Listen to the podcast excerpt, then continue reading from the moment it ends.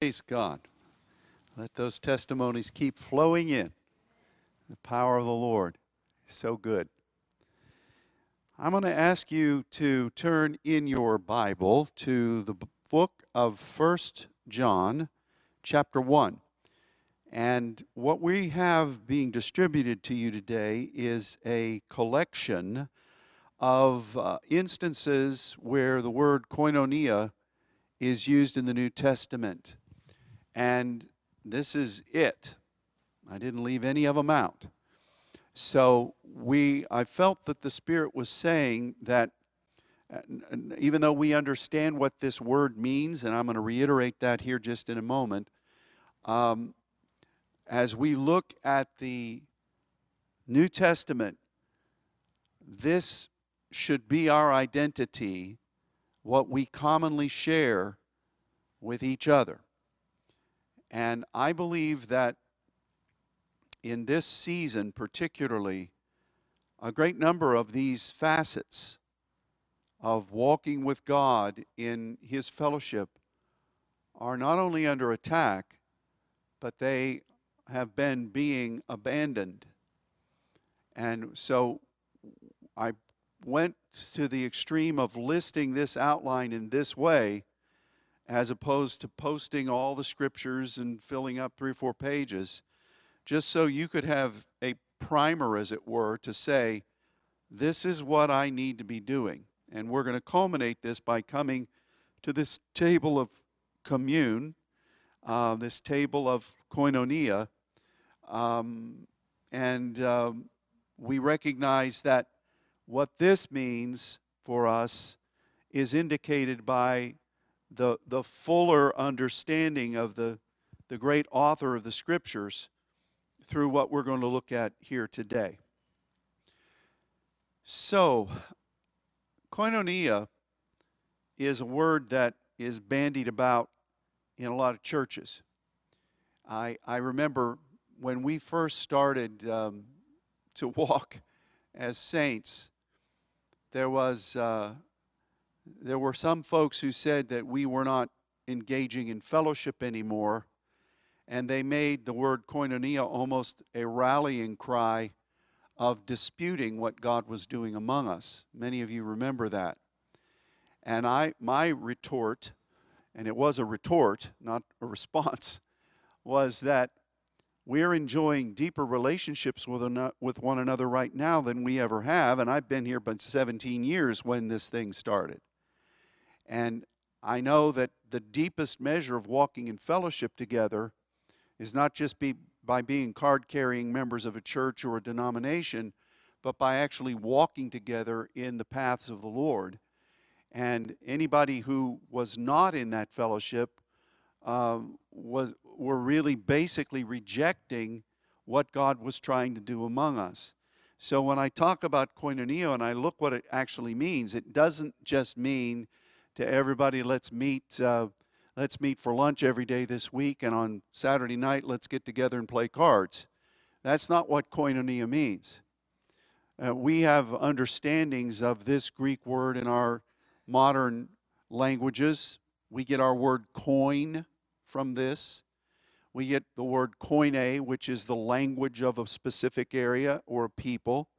And there are other derivatives that speak about the mindset of certain regions or certain nations. You can really tell this when you travel internationally. See, we in America, who our idea of a, of a, of a journey is driving up to uh, Oklahoma for a weekend. Um, and so we think everybody thinks like us. And we think that uh, all these nations are, are basically formed in the same way, and they're not. I mean, I can, I can think of one particular nation in Europe that when we go there, the people are lovely, they, they love the Lord, but it's almost like speaking pig Latin backwards to a blank wall to try to talk about a number of different things because their koine, their mindset, has been honed basically out of that histemi, but, but, but by their shared heritages for the generations. And it's who they are eh, in order to become a saint, they got to lay down a lot of that stuff, and a lot of them have problems with that, just as Americans do. And, and I could talk point by point in many different illustrations of going into foreign nations where you find this immediately. Now, some places, not so much. It's funny how that is. I don't know whether that's because those dear ones have been ingrained by American TV and movies, or uh, I, I don't know. And maybe somehow that has leveled the field in our communication. But the issue is that the koine, when you talk about a koine, you're not just talking about everybody getting together and having a good time. You know, we're going to have a potluck supper and all. We're just going to come and fellowship, just like the old days. You know, we're going to have a meeting on the ground, dinner on the ground. We're just going to have fun, just like church used to be and should be. That's not what koine means. Yes, there is social interaction. Yes, there is uh, going to be times where there are going to be times where people spend uh, fellowshipping in, in, the, in the way the English word is often used. But that's not really what koine is. Koine is what you believe. Koine is what you've become. Koine is those are those standards that you hold true. Koine is how you interact, how you market yourself, and what you are willing to accept back in return and you know the koine of the land from currency. Uh, you, I remember when we were driving into Switzerland one time, and we came to um, we came to the border patrol, and they were flagging the different cars, which license plates you had, and if you did not have a Swiss license plate, they had special lines for you, and they had people not bearing submachine guns or um, or Walther PPKs, they had those little coin things on their belt, like the like the old uh, bus driver and the streetcar guy. And you had to pay them in Swiss francs. And if you didn't have them, you had to you had to get exchange of euros or whatever else you had, and then pay them in Swiss because they wanted that in their currency at that border stop. I don't know whether it was discouraged people from coming in who hadn't prepared to come into the Holy Land of Switzerland, but it was a funny thing to watch. They treasure their koine.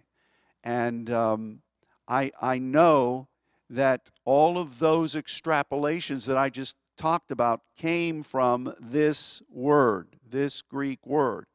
Because who can deny koine, coin comes from koinonia uh, to be the common denominator, the main ingredient of an identity or shared goal.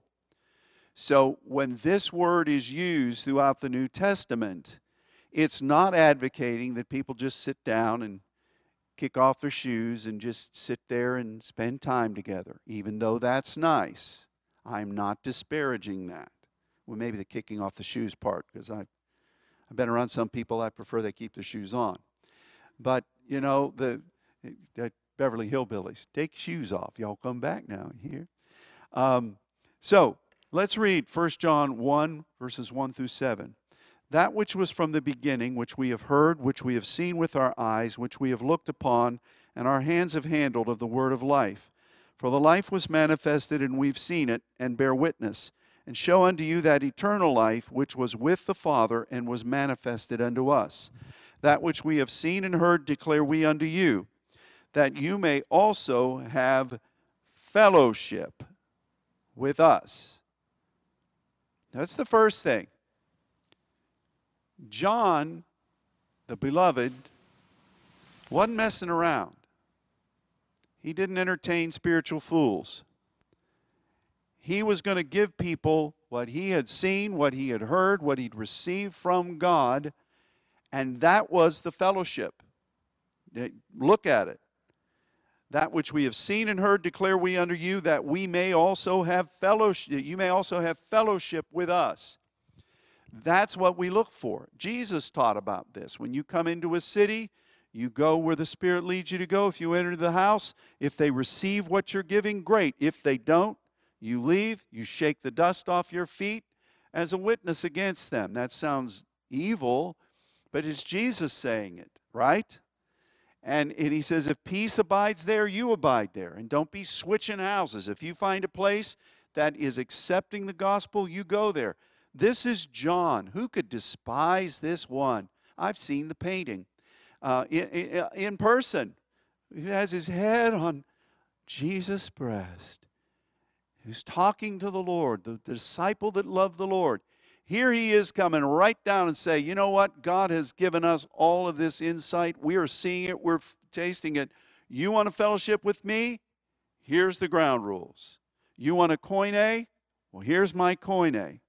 And I bless you if you don't, but this is this is how I enter into my measure of commune before God with you.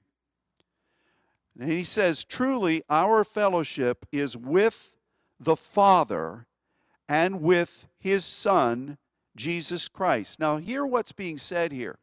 This was a man who loved Jesus. This was a man who, on the Isle of Patmos, Jesus, the risen Lord, with fire in his eyes, came and appeared to him and met with him. John knew Jesus. John loved Jesus. And we all should. There's no way to the Father but by him. Unequivocally, that is a statement.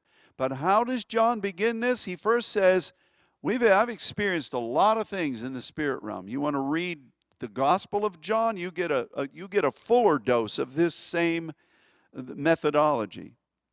Anybody who wants to koine with me, this is the ground rule. And I am in fellowship Notice he doesn't say with Jesus first because he'd been taught by Jesus, I've come to redeem you to the Father. You're going to know the Father. You're going to walk with the Father. Seems I read that in a book that has John's name on it. And if, if you have one of those fancy Bibles that has all the words of Jesus in red, you'll find that he's saying that over and over and over again. John begins by saying, My fellowship is with the Father. I am learning of the Father. I am fellowshipping with the Father. He is becoming my absolute mentor in all things. This is how I deal with things. This is how I market myself. This is how I receive people. This is my identity. It's with the Father and with His Son, Jesus Christ. These things write we unto you that your joy may be full. This then is the message which we have heard of him and declare unto you that God is light, and in him is no darkness at all. If we say that we have fellowship with him and we, fellowship, there's koinonia, and walk in darkness, we lie and do not the truth. If we walk in the light as he is in the light, we have koinonia one with another, and the blood of Jesus Christ, his Son, cleanses us from all sin. That's a whole peck of koinonias. Boom, boom, boom, boom, boom. Why is John using that word? Is it because his, uh, his thesaurus was broken in his, in his Mac? Or do you think he was trying to say, if you're going to fellowship in a koinonia, this is the basis. There's no dilly dallying, there's no, there's no compromise this is what we must have. I believe that, as was said by Mark and by Les this morning, that our nation and our world is really being positioned for a battle about this principle. There is so much darkness that is trying to permeate the koinonia of the church, the true koinonia of the church. There's so much darkness that is trying to occlude and deceive people, and, and it's done in the name of light. And you know, there's many other scriptures that talk about darkness and light. If our light be darkness, how great is that darkness? There are those who call light darkness and darkness light, and it is going on and on in a bigger and, and more uh, disastrous way as seems like the weeks go by. You want to see light and darkness in, in real time? Just wait till this Supreme Court nominee is being grilled by the Senate. And the issue is going to be, even though she's Catholic, her belief in Jesus Christ. You watch. If you want to you want a pre pretext of that, watch what happened when she was being approved not long ago for the, the, the federal circuit court that she's been serving in. When Dianne Feinstein, that woman that looks like she's just make muffins for you and she's just a grandma that everybody likes, was just nailing her over and over again about her belief in God. And she finally ended by saying, Well, the dogma in you is going to emerge. I'm paraphrasing that, but dogma was the big thing. And in the same point, there are federal regulations that have been for hundreds of years that say you're not allowed to do that. Nobody's religion should be able to keep them from serving in any part of governmental office. It is, it is, it is part of our rights. But you watch the things that you and I hold dear are going to be grilled by people who think that they're representing the American way and uh, who think that they're doing what is right for the people. Uh, it was not many months ago that we met down at the courtroom where Roe versus Wade gained its impetus. You remember that? And what's happened since then? What's happened since then?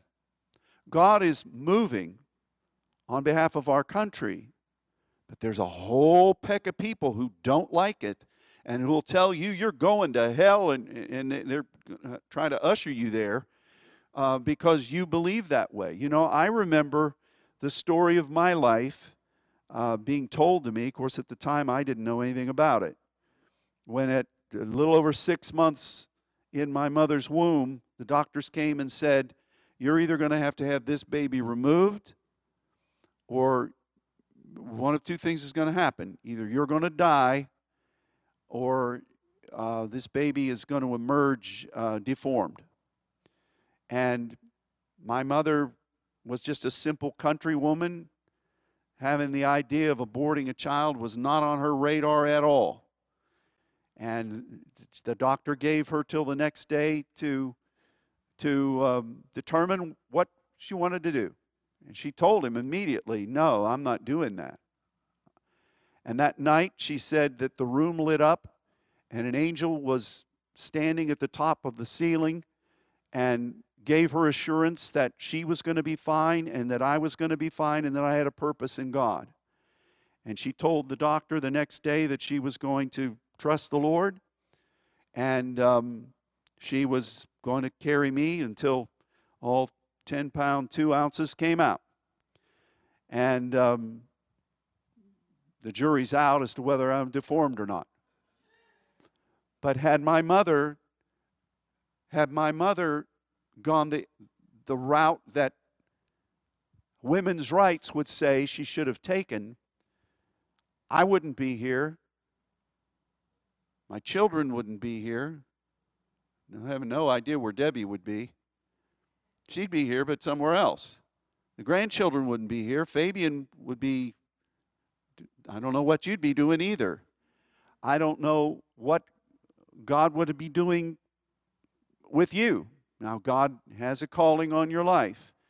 But to me, it's, it's insane the things that are being said that are just darkness.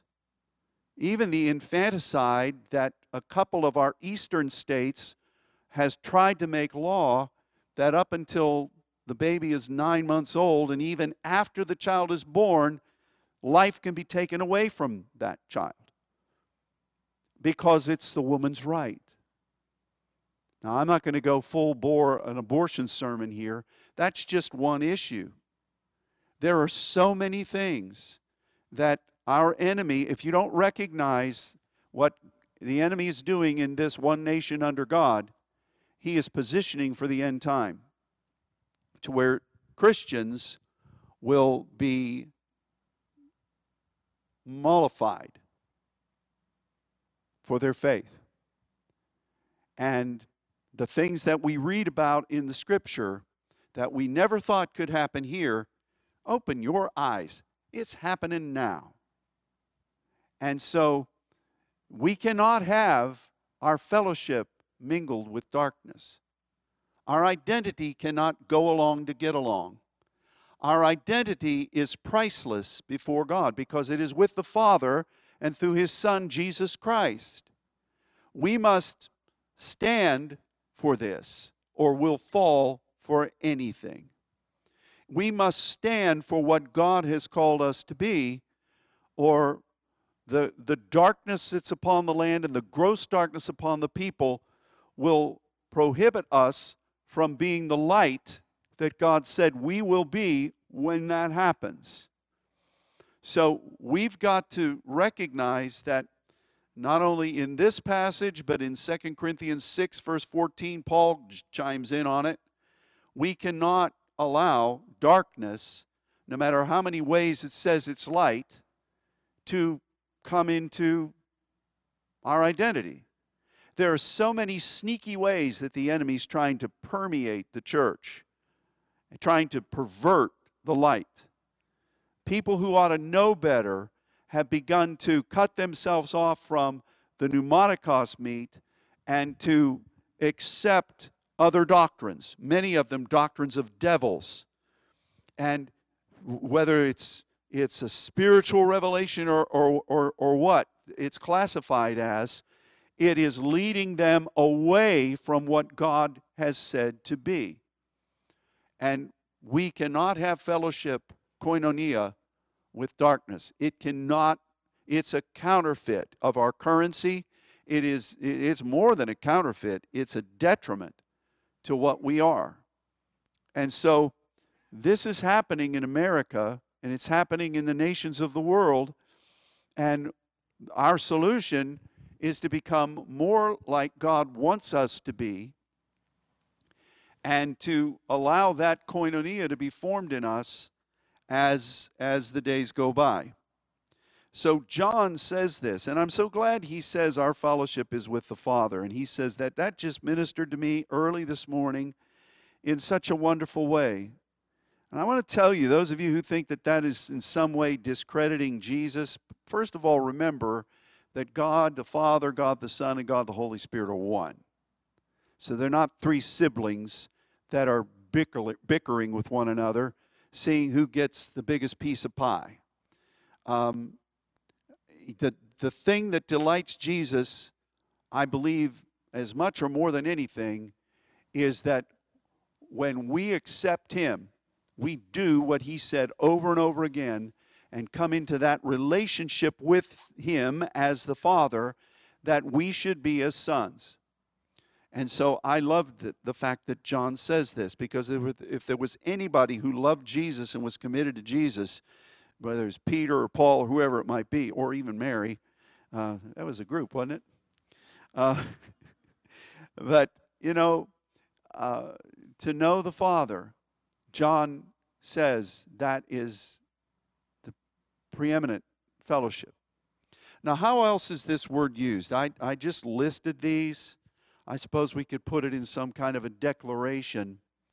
But 1 Corinthians 1 9 says that we are called into this koinonia by accepting Jesus. Now, if I was just putting this in a uh, in a linear form, this would have been number one. But I really felt that we needed to launch out with what John wrote. Um, so we accept the Lord Jesus, we enter into this koine. Philippians 1 5. We koinonia according to the good news of the gospel. And the gospel is that euangelion, which is, yes, of salvation, but the euangelion does not stop there because it is the good purpose of God as announced by the angelic or by messengers. And it doesn't just mean angels. God is a messenger. His word is a messenger. His spirit is a messenger, guiding us into truth. And so, yes, we begin with the gospel of salvation, but we are to continue on in the evangelion, which is where evangelist is that that term is formed from this same word. So we are uh, we are fellowshipping koinonia according to the good news of the gospel. 2 Corinthians 13, 14, and, and uh, Philippians 2, 1, we koinonia with the Holy Spirit or the Holy Ghost. We didn't want to leave that third dimension of the Trinity out. Uh, it's, uh, it's a privilege to walk with the Holy Ghost. It's a privilege to fellowship with the Spirit of God. And this, how do we do this? Well, we, we pray in the Spirit, for one thing. We listen to what the Spirit is saying. We allow the energeia of this Spirit of God to lead us and to mobilize us. And this koinonia of the Spirit is really our partnership with God. What the Father says, what Jesus is laboring alongside us to do and praying for us to do, it is the Spirit that quickens and gives life. It's not by might or by power, but by His Spirit. And we, we in all the dimensions of how the Spirit is said to commune with the people, that forms this koinonia with Him. And I'm, I'm so grateful for that. You know, one of the ways darkness is trying to permeate the light of the church is there is a wide swath of folks who say that the Holy Spirit is feminine because they find a couple of instances where there are derivative usages. And if you just look at the context, you can see why it says that because it is the nurturing capacity of the Holy Spirit. But they formed a doctrine about it. And then they extrapolate off of that to say that since the Holy Spirit is feminine, that that means then that you're genderless. We can just do whatever we want to do. We can be straight, we can be gay, we can be this, we can be that. And if you've never read any of this stuff, and I pray you don't, it's all over the place. And it's one of the hottest, neatest, most mystical revelations you can receive. But it's also diabolically wicked and deceptive. I remember when we studied this in, when I was in seminary and we were looking at that at that point, you know, I was just a kid. And I, I remember the discussion, but I remember the professor nailing this thing. Okay, now you see this, and it does not mean that what, what the nuance of it means, because the plethora of times where the Holy Spirit is either neutral or masculine determines the factor. God is not confused. It went through it in true assembly God fashion. It just went down the line and said it. And I, I listened to that, and I'm astounded to see how bit by bit, meticulously, the darkness is trying to penetrate and, and devolve, deconstruct, dare I say, the light which we have to walk in as koinonia people. So we, we must recognize that this is part of the koinonia. Ephesians 3 9. We koinonia ongoingly with the mysterion. Hmm, that's kind of interesting. Since we know that when we pray in the Spirit, we speak mysterion we know that that represents God continuing to lead us according to his mystery. It's an evolving, ongoing pathway of revelatory faith. And that should form part of our koinonia.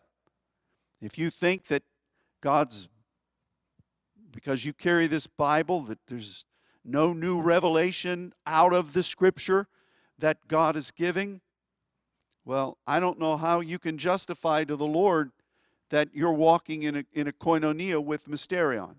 I really don't know how you can do that. Because there's always a new thing God's saying. He's not discrediting or doing away with the old. He's just the Word of God is alive. And so part of our fellowship, part of our koinonia, is walking with and in the mysterion of God. And that comes from communing with Him, listening to Him, letting the Word of God come alive and speak to us and lead us and, and, and to define new things. But it's there nonetheless. Now, I love these next four passages because it highlights the saints. Do you realize that just by looking at this, and this is it, these, this is the sum total of koinonia, that four times, four times, more than any other thing, the work of the saints is mentioned. Our fellowship, our koinonia, is to support and encourage the work of the saints specifically. Amazing, isn't it? I could go off on that. Pastor Fabian spoke about the saints during seminar, and it still astounds me that um, that this sterling understanding has been hidden from the church. Um, to me, it's kind of like saying, when if you were reading a modern day scripture and it says, "To all of you in the Navy, and to you SEALs, grace and peace. And people would say, oh, well, SEALs must just be equal to being in the Navy. Well, they are in the Navy, but they're not they're not midshipmen. they are a special group. And when you find a dozen times or more where that delineation is made in the scripture, um, it's amazing to me that people just kind of put it all in the pot, mix it in their Vitamix, and they say, oh, it's all the same. No, it's not. And Paul is saying to churches, look, your koinonia involves you supporting and encouraging the work of the saints. So for the Saints Network, I'm glad to see that. God doubled down on that instruction. Galatians 2 9. The fellowship is what becomes our calling card and measure of acceptance. This is Paul talking about when Peter, James, and John, I don't know whether they're in the sailboat or not, they extended the right hand of fellowship, is exactly what he said, the right hand of koinonia. And again, this, Kenneth Hagin, if he was still alive, I'd have to pay him royalties today, Fran. But he said, he said, you know, they gave me the, they didn't give me the right hand of fellowship, they gave me the left foot of fellowship. I always laugh at that. I thought that was so funny. But you know, Peter and James and John, they they saw Paul. They recognized that hey, this guy is doing the work of our Lord. We are in in lockstep together. And and he specifically says the right hand of koinonia, and that really is the calling card for us. You know, I don't mean to be judgmental. That's not what I mean, or critical.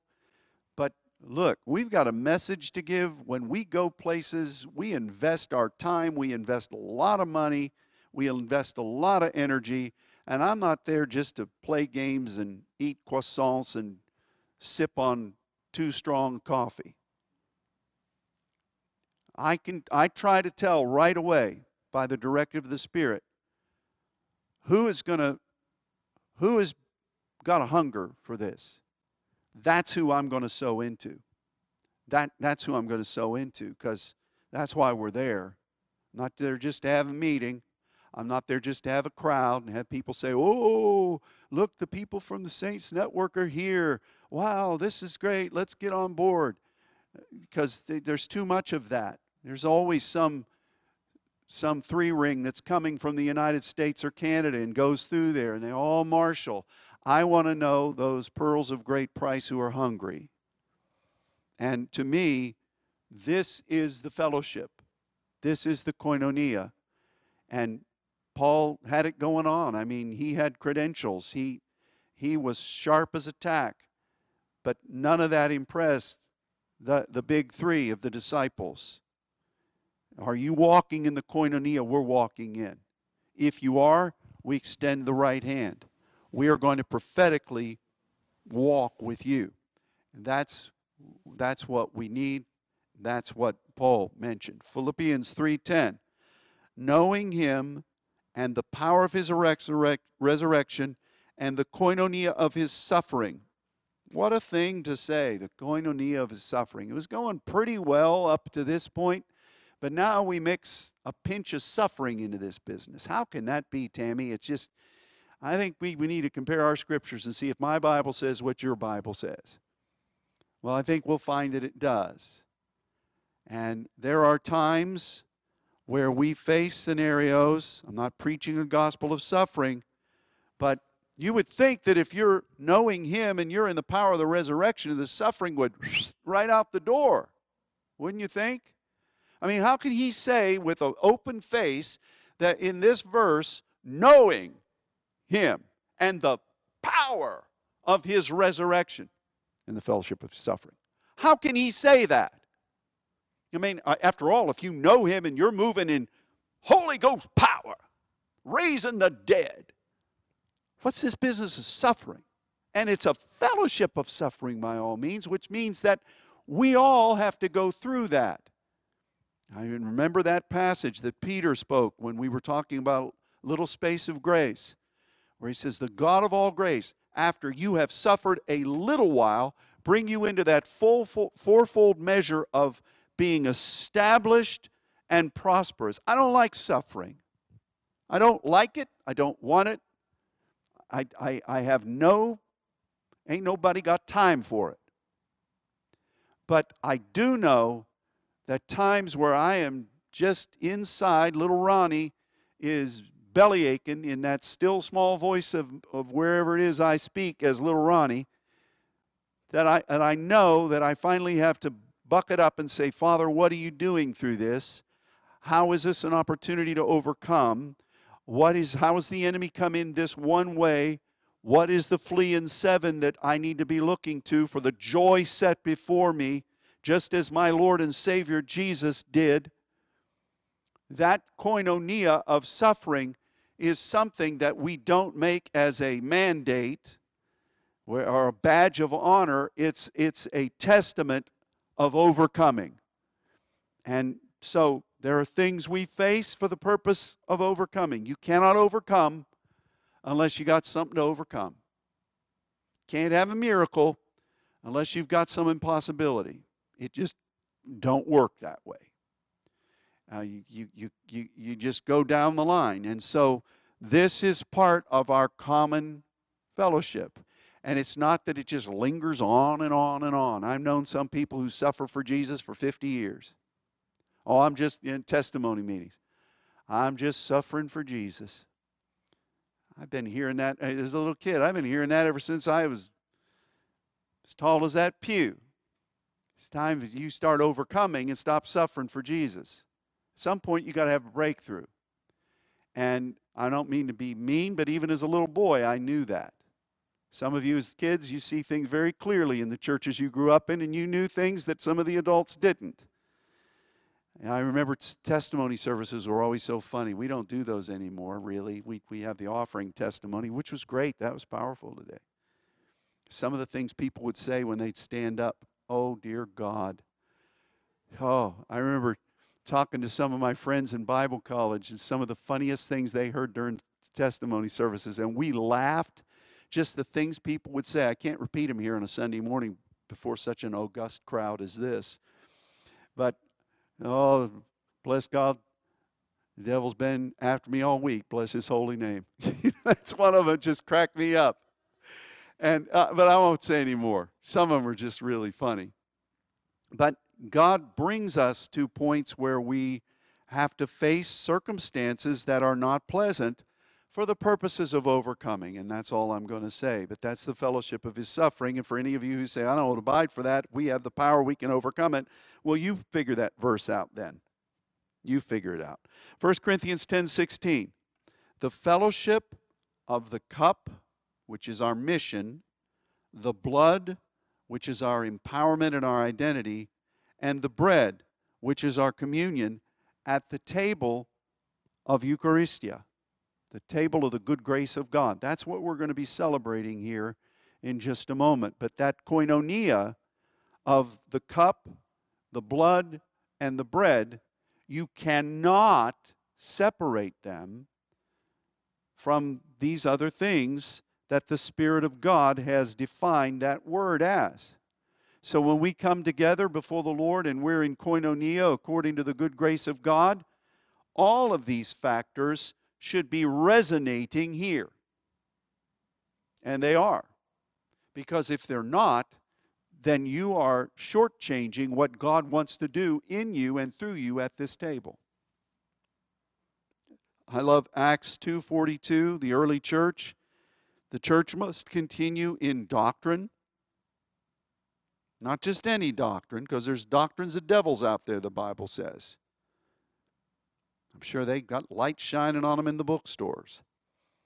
In koinonia, in breaking of bread, and I most commentators, and I agree with them, uh, you know, it could be commu- it could be this table of communion, or it it could really mean that you are um, you are enjoined together with each other. And I talked not long ago about how in some cultures that partaking of bread together is a covenant. It, it, it, they would seal an agreement in some cultures. Uh, you know, we don't have a signed contract here in Texas, a handshake agreement. You actually exchanged bread and ate it. And so, whether this means that you are displaying a, a, bond of fidelity with one another, or whether it includes the bread, I don't think it would have um, um, uh, well, you know what I'm saying, and proseuche. Those four things is what the early church did.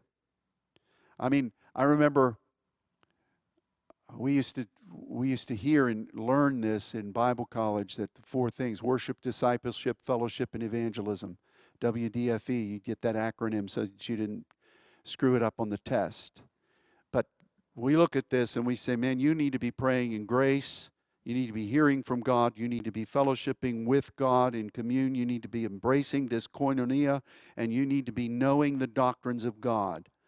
That's what the early church did. That's what we must do. And Hebrews 13 16 says, You make sure that you don't forsake that koinonia, you just keep pursuing it.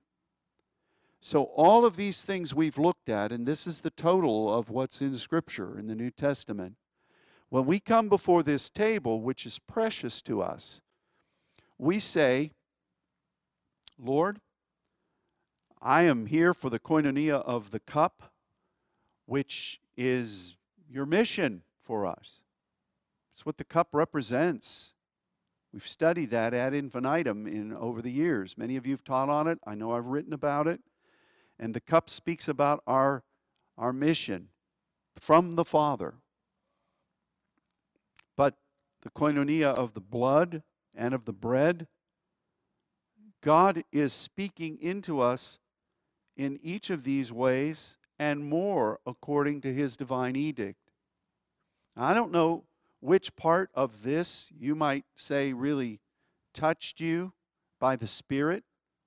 Some of these issues that we talked about from the scripture leaped up in my spirit and I'm, I believe that God wants to minister to me and in me concerning my walk with Him in that regard. And, but you think about this. The relationship with the Father, the relationship with the Son, the holding on to the light and not letting darkness come in, holding on to the blood of Jesus, holding on to what we have known in the saving power of Jesus, holding on to that ongoing revelation of the good news of the Lord, holding on to our, our walking with the Spirit and being guided and led by Him and listening to Him, holding on to the mysterion of God, holding on to the work of the saints and supporting it in every way we can, holding on to those that are walking as brothers and sisters in lockstep with what God has given us to do. And it is a calling from God. Many are called, few choose it holding on to that measure of no matter what we're going through, God is with us, and we will know and do know His power and His love and His commune. Holding on to the fellowship of the cup, the blood, and the bread, and holding on to our walk and not abandoning it, while we also embrace his doctrines and, and that measure of true commune and proseuche understandings in conjunction with grace. This is koinonia. It's not, I'm going to have to get new illustrations because a lot of these restaurants are closed. I was going to say going to Luby's at noon. I think they're closed. Sad. It's not just setting up the card table and having fun together every Saturday night. Those are good things, I think. But this is koinonia. And it pretty much encompasses, I can't think of anything in our walk with God that it doesn't encompass. So as we come before the table today, I believe that God is going to want to impart to you uh, some things that you're really needing in these unique times that God has let us live in. I, uh, every, every now and then, as I'm praying and I, I study something uh, that's going on in our country, I don't ever remember saying this before, and I lived through the 60s. I think, what country am I living in? What nonsense is being embraced? And the Bible says those who call light darkness and darkness light, what a disaster that is. I, I'm so thankful for the prayer gathering that Les referenced yesterday. I remember hearing from it firsthand by Franklin Graham making an appeal for people to come. God's people are calling upon him. We bless this country, but let us not confuse ourselves by what events are going on all around us. We've got to galvanize ourselves in our walk with the Lord because there are millions and millions and millions of activist people across this nation who don't want to have anything to do with religion, with God, and they don't want to have anything to do with those who do. I'm not cursing them. I'm just saying our solution is to pray, to serve our Father, and to know what we believe, and be able to be persuaded that he is able to keep us against that day. All of these things are the koinonia that the New Testament speaks about, and we must embrace them. Heavenly Father, I speak blessing over our large and extended and growing family of saints around the world. I speak blessing over this precious flock of people that you've allowed me to walk with here in this house. And I ask you, Father, that we would embody what you are, um, are saying to us in your scripture. And as we come before this table today, whether in this house or in so many other places around the world, we ask that your Spirit would abide upon us and within us. And we ask that our cup, we ask that our mutual measures of assignment and commune with the Father and the empowerment of your blood would resonate deeply within us and shake us to the very core of who we are to make sure that what is of you will stand and what isn't will go away. We want you. And we also say, finally, before we come to this table, we join with the prayers of our president whether they were scripted by somebody else or not, he prayed them. Uh, that, that you would visit this land, that you would bring righteousness here, and that you would cause us as a nation to welcome and receive a visitation from God in these days. We need you, Father.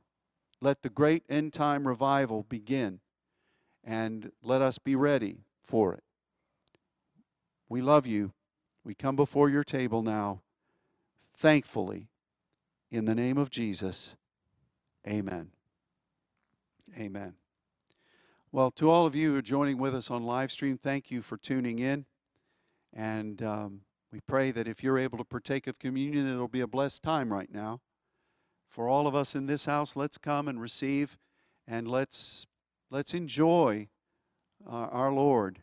Uh, you can stay as long as you want, but um, when God says it's time, may you go in His peace and in His victory. So, praise God. Let's come and let's partake together.